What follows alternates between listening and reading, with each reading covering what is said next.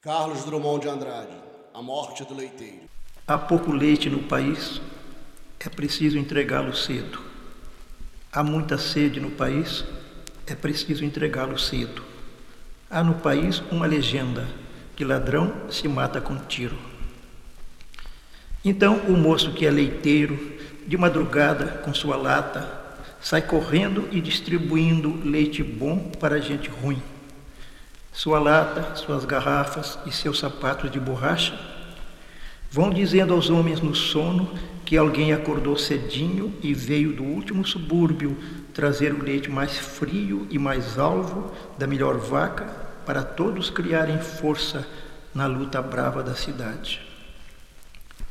Na mão, a garrafa branca não tem tempo de dizer as coisas que lhe atribuo, nem o moço leiteiro Ignaro, morador na rua Namur, Empregado no entreposto, com 21 anos de idade, sabe lá o que seja impulso de humana compreensão.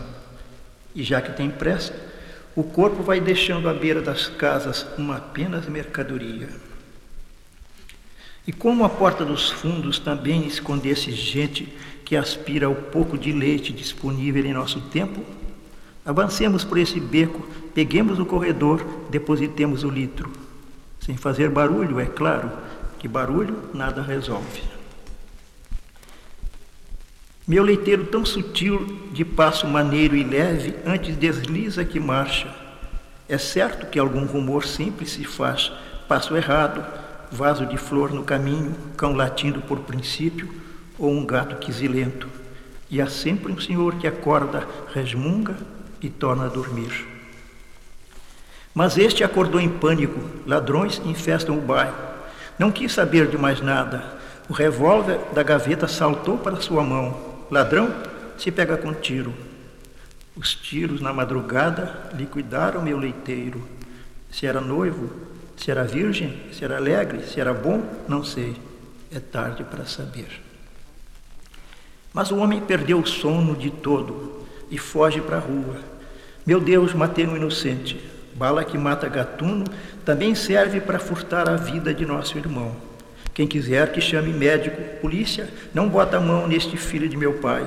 Está salva a propriedade. A noite geral prossegue, amanhã custa chegar, mas o leiteiro, estatelado ao relento, perdeu a pressa que tinha. Da garrafa estilhaçada, no ladrilho já sereno, escorre uma coisa espessa que é leite, sangue, não sei.